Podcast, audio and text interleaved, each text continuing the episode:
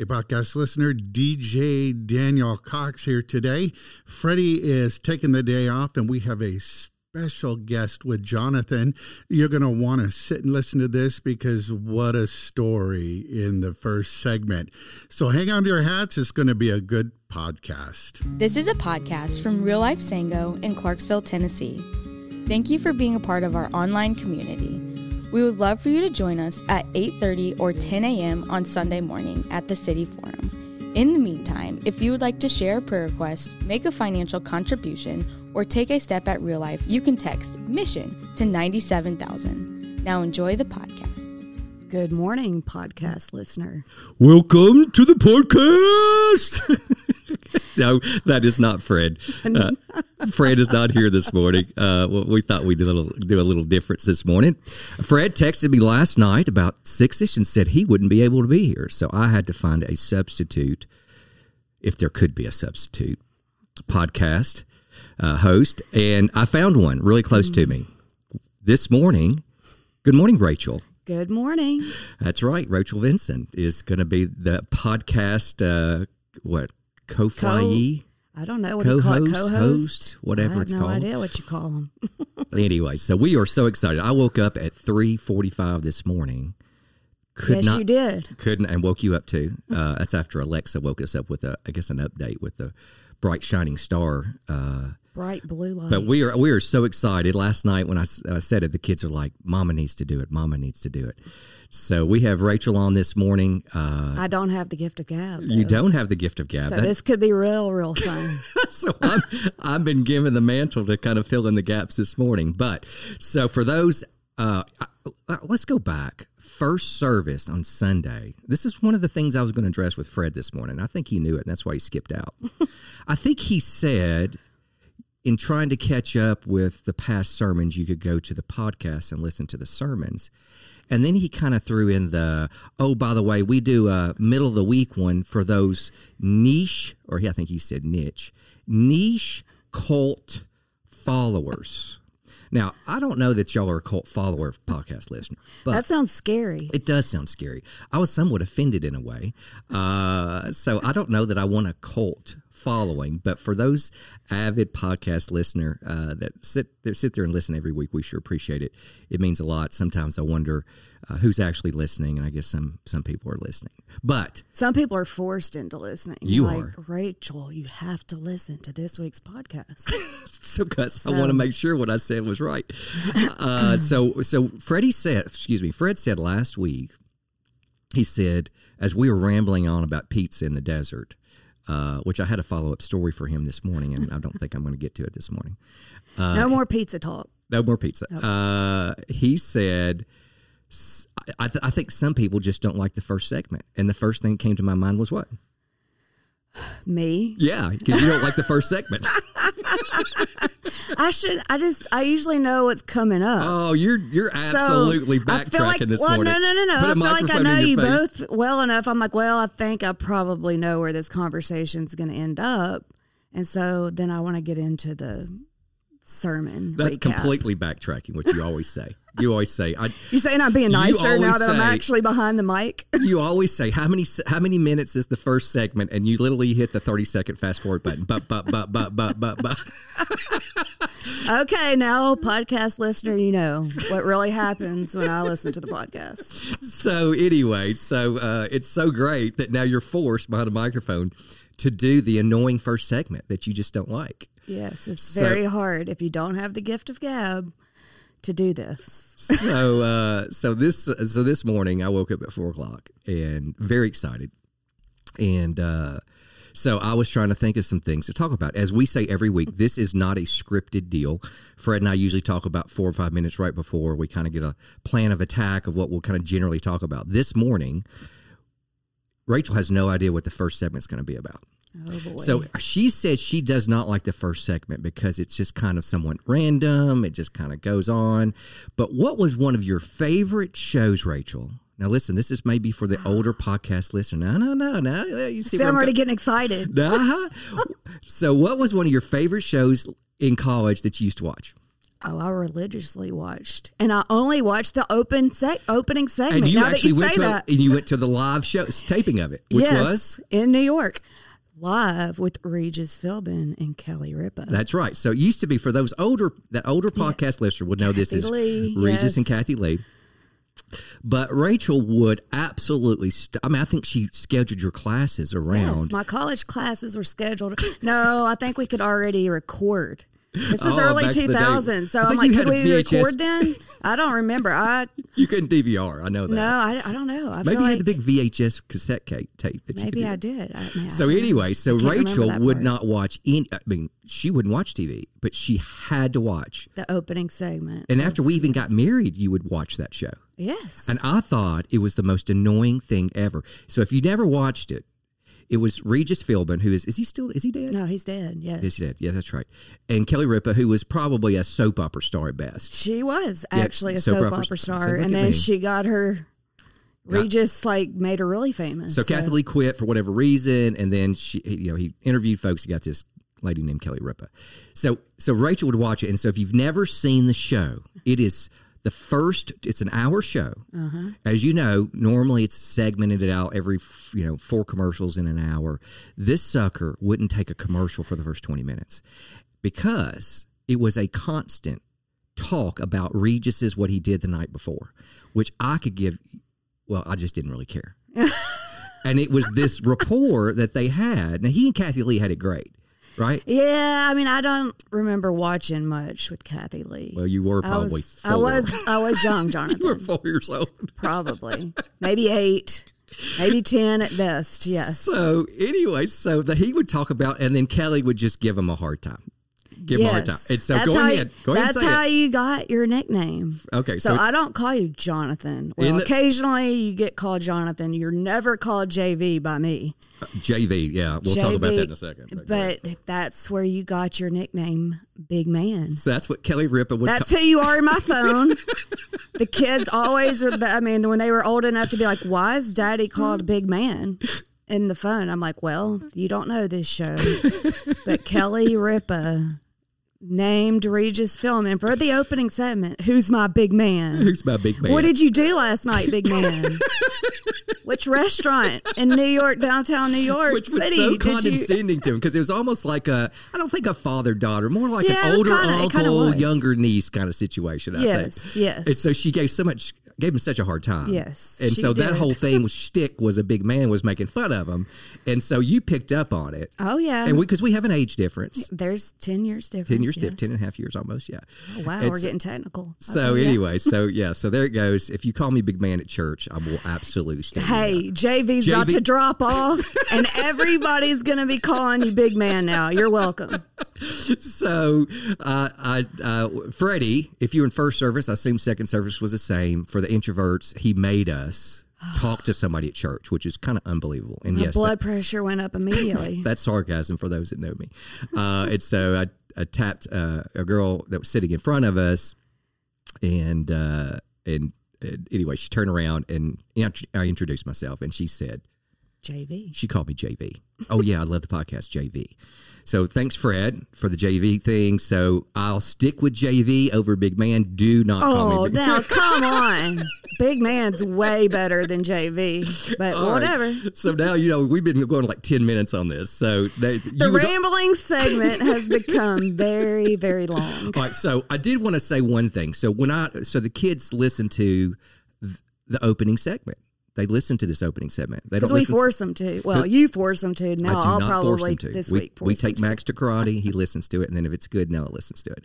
So Max was very upset, Rach, about what I did not talk about on the fall break. So it's all about Bianco Pizzeria in Phoenix. So if you didn't listen to Bianco, by the way, I had a little get-together Wednesday night, and a lady from Phoenix that lives here now knows Chris Bianco. Had his cell phone at one time. Shouted across the room to let me know that she knew him personally. She knows Chris Bianco. But anyway, I don't want to digress. So one of the stories about fall break I did not want to get into last week because I was very tired last week was a story about we were down in the panhandle of Florida, and we left very early on a Saturday morning, a little before 6, thinking we were going to beat the traffic. And the traffic was not horrible. So I did the first leg, probably 3 hours. We get to Montgomery, Alabama. It's, 8:30, 9 o'clock. Rachel has Googled and found a spectacular espresso place called... Hilltop Public House or something. Yes, it was Public House. You're the remembering person. Hilltop Public House. You're right. Hilltop Public House. Great little dive espresso shop. Max had a headache. He didn't feel well. We had a big birthday party the night before on vacation. We get him a water. We get Nell a water. We get some incredible great iced lattes. I got a hot one. You did get a hot one. It was very, very good. And so if you ever been on 65 North from between Montgomery and Birmingham, Rachel, you started to drive, and what happened? Like normal on 65 North. We were about 35 minutes south of Birmingham, and boom. Boom. Stop. All you can see is stop cars. It's a parking lot. This is why we quit going to the panhandle of Florida. It's just ridiculous. You're always going to get slowed down near Birmingham. And so you would say Max and Nell are fairly obedient. And so when Max said most of the time he had a headache, what did we tell him to do? Drink some of our espresso. Oh yeah, no, well, we told him to drink big water, big 16-ounce of a plastic cup of water, and boy, he downed it. And that's right. I know what you're thinking, and that's exactly right. He had to go pee. He had to go pee bad, and when he has to go pee, it is like we got to go. And we big are G, dead stopped. We are talking dead stopped. He's in the front seat. We're in a van. I'm in the back seat with Nella. And he's like, the traffic is not even maybe crawling at best. And we're like, it says by ways, 20 minutes away from the next exit that probably everybody's getting off. And I say, what? Like a good father, you're going to hold it, Max. We're not going to go pee. He said, Daddy, I've got to go pee. And so what did we do? Well, we started emptying out. I think all of my iced latte. Your iced latte got thrown out the door. Yes, the water got thrown out the door. So we had a plastic cup with a lid. And he only knew this because of your childhood stories. Well, I've never taught the children this. The Maxwell House coffee can with the top. Yes, has that certain sound when you have to go to the bathroom. This is your fault. That's right. So I said, Max, can you really not? He's like, I can't. So, I've done this before plenty of times in the car with my father. So we're just going to come back here in the van, and you're going to get on your knees and go pee in this cup. He said, Daddy, how many cups you got? I was like, brother, it's 16-ounce cup. I think we're good. He's like, Dad, I really got to go pee. So Rachel's up there. This is going downhill real fast. Rachel's up there in Shangri-La, I'm like, I'll be happy to keep driving in this bumper-to-bumper traffic. So Max crawls to the back. He's on his knees. I got a cup. That's right. I'm holding the cup. And literally, I'm just not really watching because I really don't want to watch pee going into a clear plastic cup at that. Rachel's like up there, all of a sudden got real quiet. Listened to her music, I think, in her AirPods. And I look down, and this sucker is coming to the top.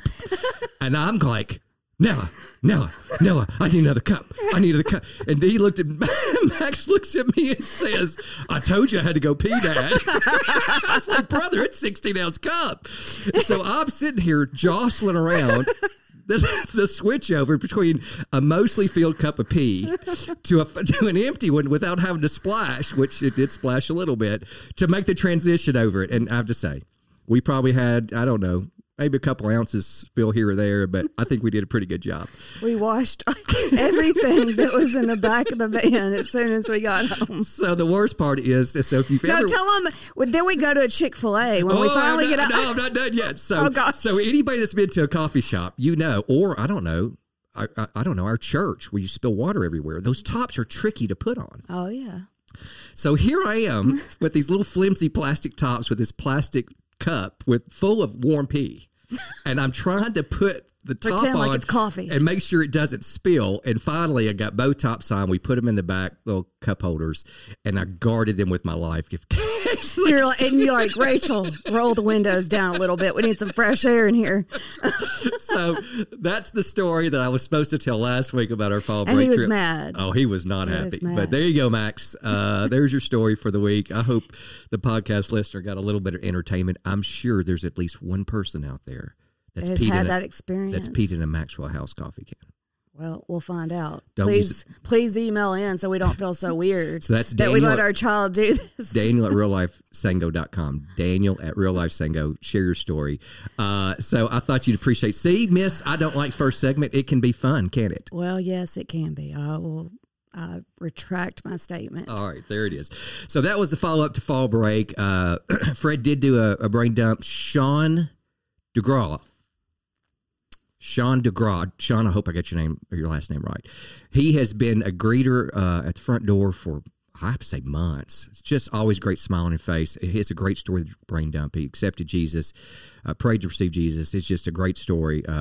Saw, when we were walking up this Sunday, I said, well, there's Sean. I hope it's Sean. Did I say, is that Sean? Is that Sean? Kids, I don't know, Dad. He had a name tag on. I always noticed a name tag on. But anyway, Sean, congrats. It was a great story in the brain dump. Fred, we do miss you. Yes. I know he's burning the candle at both ends this morning, but we do miss you. It's not the same. I did not do the opening. I probably did it a shameful way, but we do miss you. We are going to have another segment. Rach. Yes. Did I cut you off on any story you wanted to share this morning? I don't think so. I didn't even talk about Desert Pizza this morning. Praise God. There it is. Praise God. So you cult followers, you hold on. We're about to hit a commercial, but we'll be right back. Every Sunday is somebody's first Sunday in real life. We believe God has put you in the neighborhood and in the job and at the ballpark or at the gym, right where He wants you to influence and invite others into His story, into a relationship with Him. So here's today's challenge.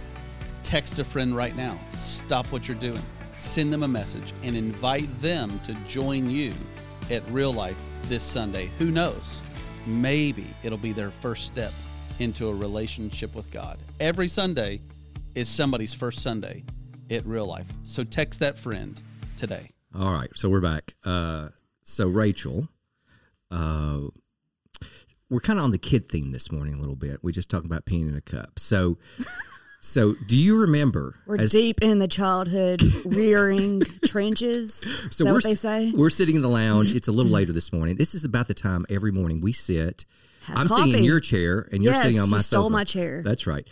We have our coffee, so this is kind of what we normally do. It's usually not, we don't talk about peeing in cups, but we usually are talking about one of three things, right? Kids. Correct. Work. Or Jesus. That's about the three things we talk about. Yes. If you think we're talking about you, we're not. Unless your kids, unless your work, or your Jesus, then you're being talked about. So 12 years ago last week, we had our first child, Max. Yes, and can't believe it, but it's true. And it is a game changer for those that know that. And so we lived in an older house downtown, and we found out that our kid liked a pacifier. Yes, he did. But what was so funny is, well, how many pacifiers did we have at the initial time? I don't know. We had one. Remember, right. They said it's the one. Well, they send you home from the hospital with a certain type, which I don't think he ever. We got. I don't know what brand it was. Now it's been 12 years. It's a hospital brand. They don't sell anywhere, and they say if. Well, now they do, but 12 years ago it was harder to find them. But. So anyway, we had a pacifier. So at night, at 2 a.m, when you wake up and you hear something and you know it's not a kid because you don't have a kid, and you're like, oh gosh, I have a kid. I forgot about my kid. Oh my gosh, is everything okay? He's in there crying. And so you run into his room. Rachel, it's time to feed him. Let's be honest. That's what was really said. Probably a little bit. It's like, when you were crying, I'd tap you and say, Rach, I think he's hungry. I just fed him 20 minutes ago. That was the worst response ever. I was like, did you really? That means you have to get up and get the pacifier. So it's pitch dark. You know, I had contacts. They're dried out. I can't see. And so I am sitting there in the complete darkness, feeling around the mattress, trying to find, or his crib, whatever it is, trying to find the one pacifier. And we did this for months, Rach. We were such amateurs. And then we finally talked to this, like, I don't know, experienced parent and said, why don't you put just a 5 or 6 in there, and that way they're not so hard to find.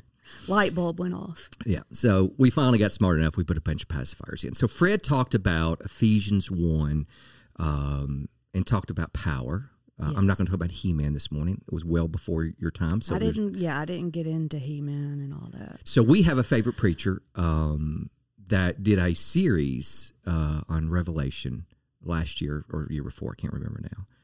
And he spoke, I think, a lot about pacifiers. Being pacified by things, other things we shouldn't be pacified by, but we are. And he mentioned several. And what were they? Mostly? Netflix. Netflix was his big one. Yeah, I know. He was always picking. I'm like, hey, nothing's wrong with Netflix. Netflix. In moderation. That's right. It's good. Social media, of course. Social media, Netflix, you know, watching sports. I can't. He had a whole list. So enlighten. Fill in the blank.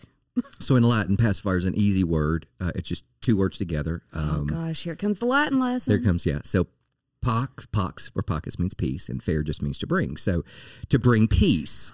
Oh, yeah. So, yes. For any parent that had a pacifier, a child that would take a pacifier, they know it does bring some peace. Temporary peace, at least. It takes. Yeah. I'll take it. Nella, of course, wouldn't take one until Nella refused. Until she was 3, and all of a sudden she got interested in pacifiers after she quit crying. She found one at the beach. Yeah, we had to wash it off. A couple weeks ago, and she was like, "Can I?" I'm like, "Absolutely not. You didn't do it at 8 days or 8 months, so you're not doing it at 8 years." I was like, "You can use it for your baby dolls at home." But so the pacifier is supposed to bring peace, but I think it was a good. Freddie said this, so that's why I'm bringing this up. He mentioned Netflix, I think, and I can't remember. Yes, he did. He did. Yeah, and it really brought me back to we have, you know, I think Freddie and the other pastor was saying that we have the biggest challenge in our society now is not necessarily the threat of having our head chopped off.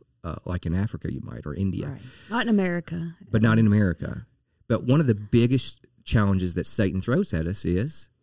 Pacifiers. Pacifiers, yeah. It is complete diversions from the reality that is going on. And spiritual battles. Ephesians 6, that's right.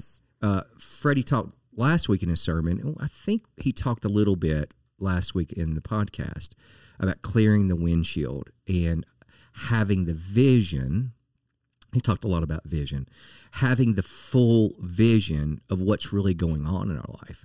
And I think the biggest challenge that we face is we have too many pacifiers. Absolutely. I mean, I think so. Yes. And so, at least in America, like I said, in Africa, they got bigger problems. Yeah, probably bigger problems. Yeah. And so I thought it was intriguing. Freddie had, I don't know if second service the sermon was as long as the first service. I have no issue. Hey, I like long sermons. I do too. I do. As long as they're good. And it was good. So we liked listening to it. Max got a little fidgety at the end. He was ready to go. He probably wanted to go watch Netflix. I thought he had to go pee, be honest with you. So he have to go pee. And that's a serious comment. So, but he went to an extreme about power. And if you look, and I'm not going to talk about me trying to diagram that sentence. I did not diagram that very, very long sentence. But if you look at this, what he talked about, I don't know how you have your Bible out. I barely don't. Can see this in here, but he talks about the immeasurable greatness of his power. It was might or his power. That's right. And so that is like in the middle of the sentence talking. It's really a purpose clause. He's talking about praying for the saints there in Ephesus. That's right. And he talks about that He praying for them to know, quote unquote, know 3 things, but one of those things was the immeasurable greatness of his might. I'm hoping I can't even find it right now. Yeah, there it is. Immeasurable greatness of his power toward us who believe according to the mighty working of his strength. And that was the second part of his sermon. As Max said, the second sermon he gave. And part one, part 2. That's right. And there were 4 things that he showed the working. And we're not going to go through those this morning, I don't think. Yeah, don't test me because I don't know if I don't have them written down. Well, I wrote them down a few times, but we're not going to go through that this morning. But I think it's very important that he talked about the power. And this is Ephesians 6. We're going to get there eventually whenever Fred gets to Ephesians 6. But he talks about the power of God through us in spiritual battles. And it talks about what we're fighting against. And I think I said this last week. Oh, yeah, that's when we got back. Last week I said I failed on Monday because I fought the wrong battle. With the wrong weapons, that's right. I fought the wrong battles with the wrong weapons. And so I think we have to start off with the right vision. And with that vision means we understand we have things occurring with us and to us that are not exactly what they appear in our own sight. Don't you agree? Right. The whole, what is it, that book, This Present Darkness? This Present Darkness. Yes. So I thought it was kind of cool. It hit me as he's talking about God's power. What will suppress God's power faster than anything is a pacifier in our life. Oh, yeah. For us to put pacifier, and you know, we just don't have the one pacifier. We have lots of options. We're laying in our little crib, and we've got 5 or 6 pacifiers around us. And so that when a challenge comes up, when there's a difficulty that comes up, Rach, what do we first want to do? Pick up one of the pacifiers. Yeah, we just immediately want to stop it. I don't want to face the challenge. I don't want to have this inconvenience. So what I choose not to do is face what's actually going on. Which spiritual battle. Usually it's a spiritual battle, which we see in a physical earthly realm, but really is a spiritual battle. We choose not to see the vision, and worse than that, we put a pacifier in our mouth. Yep. And that's all we want to think about. And when that one gets tired, we go pick up another pacifier. And so this all comes back, though, to the main, not the main sentence, it's kind of the main subject and verb, is that. It's like a run-on sentence. It is. It's God talking. It's God talking here. Well, hey, run-on sentence, this can be good. Apostle Paul may come get you now. You better watch out. But he is praying that they may know. I pray, this is verse, oh my gosh, I can't read it, 18, I think. I pray that the eyes of your heart may be enlightened so that you may, that's a purpose clause for those English geeks out there, so that you may know, and there's 3 things he talks about, hope, riches, and immeasurable greatness. So I think it's worth our time. So we read a book this summer when we were studying for the Shabbat series, the Sabbath series. And do you remember who wrote that book? Not the one that called the Sabbath, or the one called David Foreman's book, The Sin That Crouches at the Door. Yeah, serpent that crouches at the door, or something. So he spent most of this part of the book about original sin, Genesis 3, talking about the word knowledge. Now, I tracked it back. It's not the same exact word, but I think it's important for us to talk about this morning what knowledge is. When it talks about, when Paul's talking about to know the immeasurable greatness of his power toward us who believe, and what knowledge is not. So let's first talk about, I think, what knowledge is not, when he's talking about knowledge. So give me one thing you think what knowledge is not. Oh, gosh. We talked about this last night. Well, like head knowledge? Yeah. Like just learning the facts. That's right. Yeah, just read God's word, which is nothing wrong. That's the first step you have to do. But knowing the facts, I don't think, is knowing his immeasurable greatness of his power. By experience, you mean. So I think this is experiential knowledge. You have to experience. You have community group here in I don't know. Probably an hour. 45 minutes or so. 45 minutes? Yeah, you have.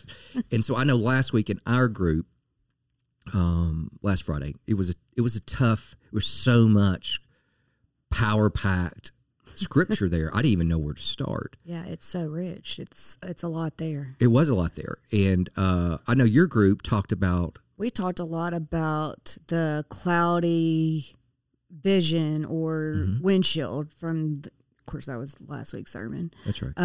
But how... And that I think that's kind of like pacifiers. It's... You're getting clouded up and you're like, what am I going to pick to distract myself instead of... praying for a clear what's really going on spiritually. And so he's focused in on what you can do to try to clear your quote-unquote spiritual eyes. And so we talked about something very similar. I kind of landed on the be and the do. We talked a lot about, and I'm getting to what experience knowledge is to me. Don't want to break that epignosis word out here, but... that's the word. I was about to say, you're definitely not going Greek with me this morning. It's such a fun word to say, epignosis. So that word knowledge to me is true experiential knowledge. I think that's, if you take this back to the original sin in Genesis 3 about the tree of the knowledge of good and evil. It's not like Adam and Eve didn't know that there was good. Obviously, they knew that, and probably that there was evil. They probably mentally assented to the fact there was something good and there was something evil. And they knew they were not supposed to go do something and eat off the fruit of that tree. They knew that. And so what was the real sin? I don't have an answer for that. You'll have to go talk to someone smarter than me, Fred or Tim or somebody. But he focused on that word knowledge, is that when Adam and Eve took of it, they experienced evil as opposed to just knowing of its existence. And I think the opposite is true here, that when we want to experience the immeasurable greatness of his power, that it takes something more than reading God's word and then going and doing something. And so we talked in our community group last week, and I think it's applicable today, is that we want to always do something because it's just flat easier. Right. Don't you think? Oh, yeah. It's much easier to do, I think, for most people than be. To just sit and be and experience God in prayer, in community, because then that can get messy, let's be honest. Correct. And so, yeah, I think it's, for me personally, I think it's easier to go, oh, let's go do this. And it sometimes is harder to just sit and... So my men's group, I told you how we started. It's a men's group on Friday morning, and I started with the story of Mary and Martha in Luke 10, I think it is. I said, "There's good men's group." I won't fact check you. And I told him, I said that was the hardest. It's not a parable; it's an actual real story or real fact, what happened. And I said, I've always had it because I'm always the Martha. And if you don't know the story, you look it up in Luke 10. It's the last of Luke 10, where Martha and Jesus are there. Mary and Martha are there with Jesus, and Mary's sitting at Jesus' feet, and Martha's getting everything ready to eat because it's got to get done, and I'm the Martha because I like to do. And the point being here is that Mary chose not to do, but to sit and be at Jesus' feet and to abide just in his presence. And sometimes that takes so much more strength and so much more humility because it's just easier to get things done than to actually, I'm not crying, I'm just not there, actually be in brokenness. Yes. You know, if you remember, we in our previous church, we did a Sunday school class, and we always had a hook. What's the hook going to be? And this week would have been pacifier for those old Sunday school class members. It was to be pacifier.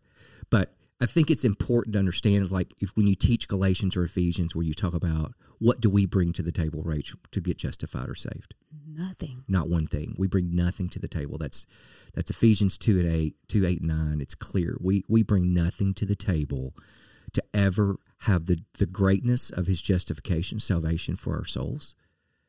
But out of that, what always comes? You want to go. Do it's the things. James? It's the James Galatians problem. It's a very fine line, and we always talked about it as kind of the coin. You know, yes, it's the which same side of the coin. That's right. Faith and works. That's right. So you have faith, and out of faith always comes works. If you have proper faith, James says, works always happens. But I think we talked about 2 or 3 weeks ago on the podcast that we sometimes go out with the wrong motivation, with the wrong love of God. We're trying to tackle things that we don't need to be tackling. It's more out of duty.